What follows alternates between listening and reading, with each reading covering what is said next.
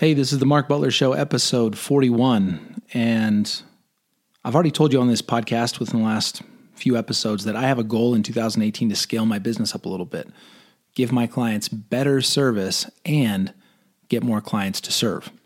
Well, in my, my business, giving my clients better service really just is a matter of uh, following through and creating great processes and using my very small team to deliver that great service. It's not exceptionally hard, it just requires focus and consistency. On the other hand, scaling up marketing and sales is more difficult. What's more difficult for me anyway? I think that in any particular business model, the hard part is not so much figuring out how to give the customer a great experience. I think the harder part is how to get that customer in the first place. That's why customer service reps earn much less on average than salespeople, right? So I'm thinking about how do I create a sustained marketing machine that brings me the right kinds of clients at the right time that I can give great service to. I've always relied on referrals. The referrals continue to come, but they're sporadic. I might get three or four referrals in one month and then no referrals for two or three months. So, what I've got to figure out is how do I create a marketing machine that gives me the right kinds of leads in the right numbers so that I can continue to grow my business? And as I figure that out for myself, I'm only that much more valuable to my clients because now when they're trying to do the same thing, it's not that I'm telling them how to do it, but I can at least relate better and I can have conversations with them about here's how we're going to build this marketing machine, here's how we're going to pay for the marketing machine. See, today's subject of this podcast is, is really figuring out how much you can afford to pay to acquire one customer. People are asking me all the time, can I afford to advertise on Facebook? Can I make Facebook work? Facebook is the monster right now in the online marketing world and the coaching world, really, the world in general. Facebook is the primary marketing channel other than traditional TV or whatever. Five years ago, it was Google AdWords, now it's Facebook. So my clients always want to know how do I make it work? How do I make buying leads work on Facebook? Well, how to do it is, of course, not my expertise. I've never spent $1 on Facebook ads. My expertise is working with my clients on the numbers of their business model and figuring out whether their business model will even support a Facebook campaign in the first place. So, I want to talk to you a little bit about that today. And then I also want to share some experiences with you where I did spend money acquiring clients, but none of it was on Facebook or Google for that matter. So, let's talk about how you can figure out how much you could afford to spend acquiring one customer. And of course, the number that matters most in this conversation is lifetime value or LTV. And that number is the measure of how much revenue you can hope to earn from a single client in your business over the life of your relationship with that client or customer. And your lifetime value is driven by your business model, your price point, the number of products you offer. And I think another interesting thing to factor into this conversation that I don't hear people talking much about is the referral value of a customer meaning not just how much does a customer pay you over the life of your relationship with him or her, it's how much business does a typical customer refer to you over the course of that relationship. Because in my mind, calculating your lifetime value without an eye on the referral value is is incomplete. Now it's really difficult to calculate referral value of a customer over the long term but if you spend some time doing some research, you can come up with some numbers that will at least let you make a, an educated conservative guess at the referral value of a single customer.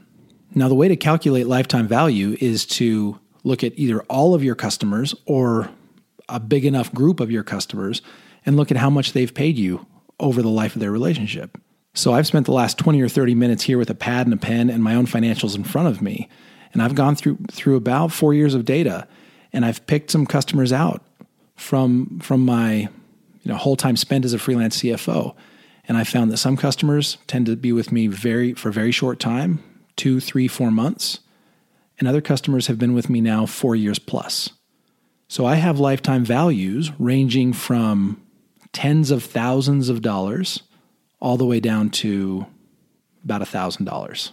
So as I try to figure out what my real lifetime value is, I could either just take an average and say, well, if you average all my clients together and factor in the amount of time they were with me and the amount of money they paid me, here's my average lifetime value per customer. I don't think that's very useful. I think strict averages like that tend to skew the numbers in a way that's that's not very productive. I think you're better off combining some qualitative analysis with your quantitative analysis, meaning pick a handful of your customers, look at the amount of money they've paid you over the life of the relationship. That's the quantitative analysis. Then look at the relationships themselves. As I looked through some of my clients that were very short term, I had to admit that, especially in the early days of my business, I had a tendency to take on clients that I knew were not a very good fit for my service. They just didn't fit my niche. I think I talked about this in last week's episode. My positioning statement is I help life and business coaches who are generating more than six figures per year from a combination of one on one coaching, group coaching, online programs, and retreats. I give them bookkeeping and CFO services to help them pay themselves more, build reserves, get out of debt. When I bring on clients that don't fit my ideal profile, they tend not to last very long, which means they tend to have a very low customer lifetime value. So when I'm trying to figure out, well, how much can I spend to acquire a new client? I have to acknowledge that if I'm undisciplined about which clients I work with, I can't afford to spend very much. But if I'm disciplined about identifying my ideal customer and then pursuing that customer, whether it's on Facebook or some other way, I can afford to spend a ton. I have several clients that the relationship now, and just in terms of strict revenue, has been worth tens of thousands of dollars. And then when I went through those same clients and looked at the referrals they'd given me, the referral value is an additional tens of thousands. And all of those numbers are still growing because I'm in a retainer based business. So if a client has been with me for four years, I can't predict what she'll do in the future. But if I look at the relationship and say, I seem to be solving the same problem for her today that I was two years ago. She still needs that value from me in her business. There's no hint that she'll stop needing that value from me in her business. So it's not totally unreasonable to say we could be together another two years, three years, four years. It's now occurring to me that I could be working with some of these clients for 10 plus years. That's great news. What it means is I can afford to invest massively in the right kinds of relationships. And I've been in business long enough now that I know what that relationship is. I have a pretty good guess at who that person is before I spend the money. Now, this might sound weird because if we're talking about Facebook, yes, you can do targeting, target based on interests and income level and gender and all these things you can target based on in Facebook. But if you're in a high ticket business, one on one coaching or a retainer based service like mine, where lifetime values can run into the tens of thousands, then suddenly you can think about other media, other channels that are not Facebook. Early in my business, I did a sponsorship. I sponsored an event where there were going to be lots of coaches. At the time, I really didn't have a sense of the industry. I didn't have many clients at all, but I was trying to grow my business. So I spent somewhere between eight or ten thousand dollars on this sponsorship. And I picked up three or four clients at that event. Now, I remember going into that event how serious I was about trying to guess at how many clients I would need to get in order to recoup my investment within 12 months. I was hyper focused on quick ROI from the direct relationships at that event. I did get three or four clients. I got them at my lowest retainer that I was I was charging 4 years ago even at that really low retainer, I think I got enough clients from that event that I would have recouped my investment maybe within 12 months. Now I can look back and see how short sighted I was because of the clients that I took on at that event, I don't think I'm working with any of them anymore. But I can point to tens of thousands of dollars of direct revenue from those clients and I can also point to tens of thousands of dollars in annual revenue that's ongoing in my business that I can trace all the way back to that sponsorship four years ago. Now, it's easy for me to look back at that sponsorship and say, maybe I got lucky. Maybe if I'd done three of those sponsorships, the two after that one would have failed miserably. Well, then I can do another calculation and I can say, well, let's say that that were the case. If I look back and say, I spent 10,000 on that one, Let's imagine that I did two more and they both flopped completely, so my total investment would have been 30,000. Would I still have amazing ROI as of today? yes, I would have amazing ROI. In fact, I did do another sponsorship about six months after the first one. And at that one, same story. I took on a couple of clients that I really shouldn't have said yes to because they were not my ideal client. They both made one or two payments and then dropped out. I took on another client who worked with me three or four months, which was not amazing. So, just based on those relationships, you'd say, well, that second sponsorship actually did kind of flop. Oh, actually, that's not even a good example of a failure there because I just remember that I did get one client from that event and I just looked her up and she ended up paying me about $9,000 over the course of our relationship. So, even with these not as great relationships that came off that second sponsorship, I still broke even from the event. But one of the clients I took on at that event, who only worked with me for a few months, she then referred another business owner who is still a great client for me today. That client has paid uh, over $15,000, I think almost $20,000 to date. And our relationship feels strong, and I think we'll keep going. And then she does occasionally refer people to me. I don't know that I've had a new client from her referrals yet, but she does make an effort to refer. When I look back at those sponsorships, I have to admit to myself that not only did they work, but I'm crazy for not doing three of those per year. Or at least trying to spend an equivalent amount of money in a way that creates similar relationships. Maybe I don't have to sponsor these big events. Maybe I maybe I sponsor small events. Maybe I spend those thousands of dollars in pursuit of a relationship with a few highly targeted individuals that I've identified as not just great potential clients for me, but great potential referrers for me. If you are in a high ticket business, it is the same story for you. If you do high ticket retainers or high ticket one off engagements or high ticket group programs and masterminds, don't just pump your money into Facebook hoping that it will all work out. Facebook may be a great channel for you. I'm not saying it isn't. What I'm saying is first, look at your business model, look at your historical lifetime value, then figure out how to target, how to connect with the best possible people, and then spend your resources connecting with them. The math, I think the math will prove that you can spend more creating and strengthening those relationships than you realize. I know it's true for me. I've done the math now, and it's obvious to me that if I spent thoughtfully, if I thoughtfully spent $60,000 in the next 12 months in pursuit of what I know are the right kinds of relationships, that would probably transform my business in the next 24 and 36 and 48 months. I wonder if it's the same story for you. Now, what if you're not in a very high ticket business?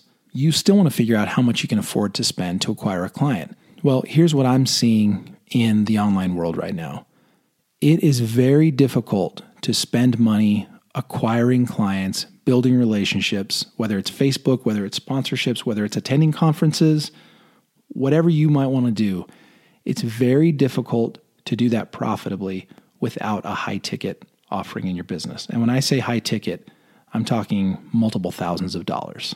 So if you have a $39 ebook or a $100 course or even a $500 course, if that is your primary offering and you don't have some kind of a back end offer, a long term offer that, that allows you to give great value to a client over a long period of time and receive a lot of money for doing it, you're going to have a hard time spending money acquiring clients and you'll have to rely on word of mouth and on your own time invested in content creation and networking that and that sort of thing. Not that those things can't work. It's just that the lack of a high ticket offer in your business severely limits your ability to profitably advertise your business, whatever advertising looks like for you. Now, you can make it work. My friend Jesse Mecham owns youneedabudget.com, more commonly known as YNAB. It used to cost like $60 one time, then it switched to $50 per year, and now it's something like $85 per year, which is a tiny amount of money. He can afford to do paid acquisition in his business to advertise on Facebook and other places not because his lifetime value is so high. I don't know what his lifetime value is, but you do the math. 80 bucks a year, let's say somebody lasts four or five years, that's somewhere between $300, $400 for a lifetime value. Well, a three or $400 lifetime value is hard to profitably advertise on Facebook. It's just, you're going to spend most of that three or $400 acquiring that customer and you got to spend it all up front, which means it's going to take you three or four years to recoup that money. But a big part of the reason it works for YNAB, and again, I don't have their numbers in front of me, but their business is doing great, so I have to assume their paid acquisition does serve them. The reason it works is because YNAB is so shareable. I'm best friends with the CEO, and I was the last person in my family, extended family, to use YNAB. I had brothers, sisters, aunts, uncles, cousins. Everybody was using YNAB before I was, and I'm best friends with the CEO. The product is so shareable that you really can't talk to a, a an avid YNAB fan without finding out that they've already referred 5, 10, 20 people to it. So YNAB can use its paid acquisition to build its referral engine, and they happen to have the cash that they can afford to do that. If you're in a business that's relatively low ticket, but gets shared like crazy, paid acquisition might work for you. But if you're in a business where your prices aren't super high and you don't tend to get a lot of referrals, you will find it very difficult to do paid acquisition.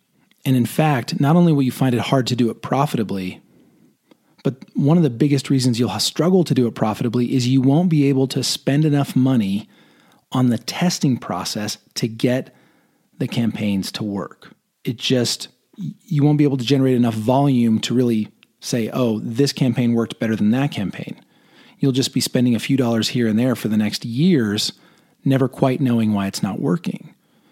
And even if you're not doing something like Facebook, let's say you're doing something like what I did with sponsorships or attending conferences. If your lifetime value is relatively low, then doing a $10,000 sponsorship when your back end is, you know, $100 per hour coaching or 10 sessions for $200 each, it will be difficult to make that work again unless selling 10 sessions at 200 doesn't just give you $2,000 it's also likely to give you two or three referrals that give you two or three referrals that give you two or three referrals. The key is understanding all those pieces. How much am I likely to get from this customer over the long term? How many referrals am I likely to get? And what are all of those worth? Based on all of that, how much of this can I cash flow? What sponsorships, Facebook ads, conference tickets, whatever it might be? How much of it can I cash flow so that I'm building my marketing and my referral engine without bankrupting myself. Do this math. If you've been in business long enough to have worked with five or 10 or 15 clients, do the math on how much they've paid you. Use it and, and do the math on how many referrals they've given you. Use that to help you figure out what you can do to use your money to ramp up that marketing, ramp up the number of leads and relationships you're creating you might find that you need to adjust your business model, raise your prices, do something retainer based, but do the math and then let the math guide you toward the right amount of money for you to be spending on creating new customer relationships.